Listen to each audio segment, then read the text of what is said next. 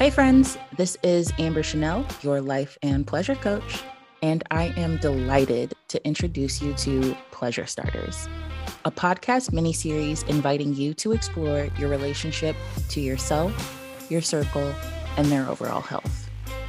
Every day for the month of January, I'm dropping a question that will invite you to see where you can tangibly create more pleasure in your life.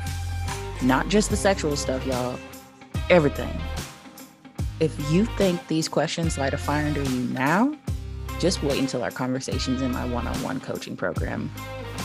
My clients gain full life transformations in our work together by prioritizing their own pleasure. You can stick around to the end to hear more about that or visit ambertaylorcoaching.com slash pleasure right now. Enjoy today's episode.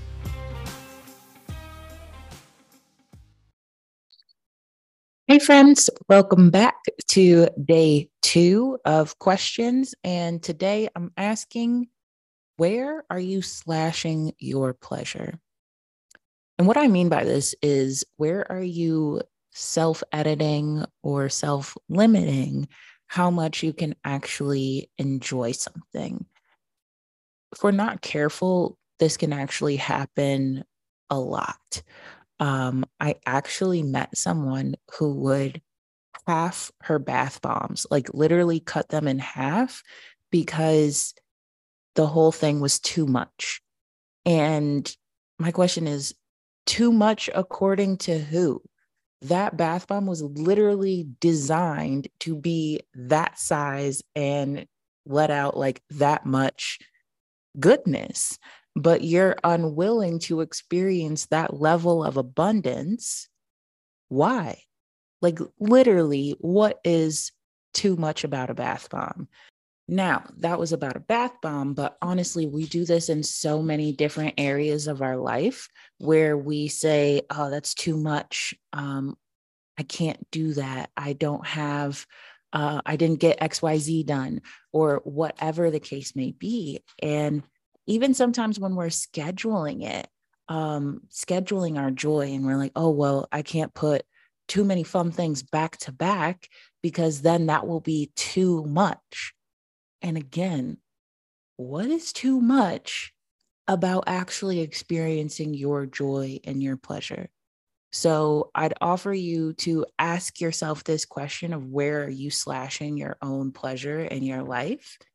And what happens if you allowed yourself to fully experience all of it? All right, my friends, I'll leave you with that and I'll talk to you tomorrow. Thanks for listening to today's episode of Pleasure Starters.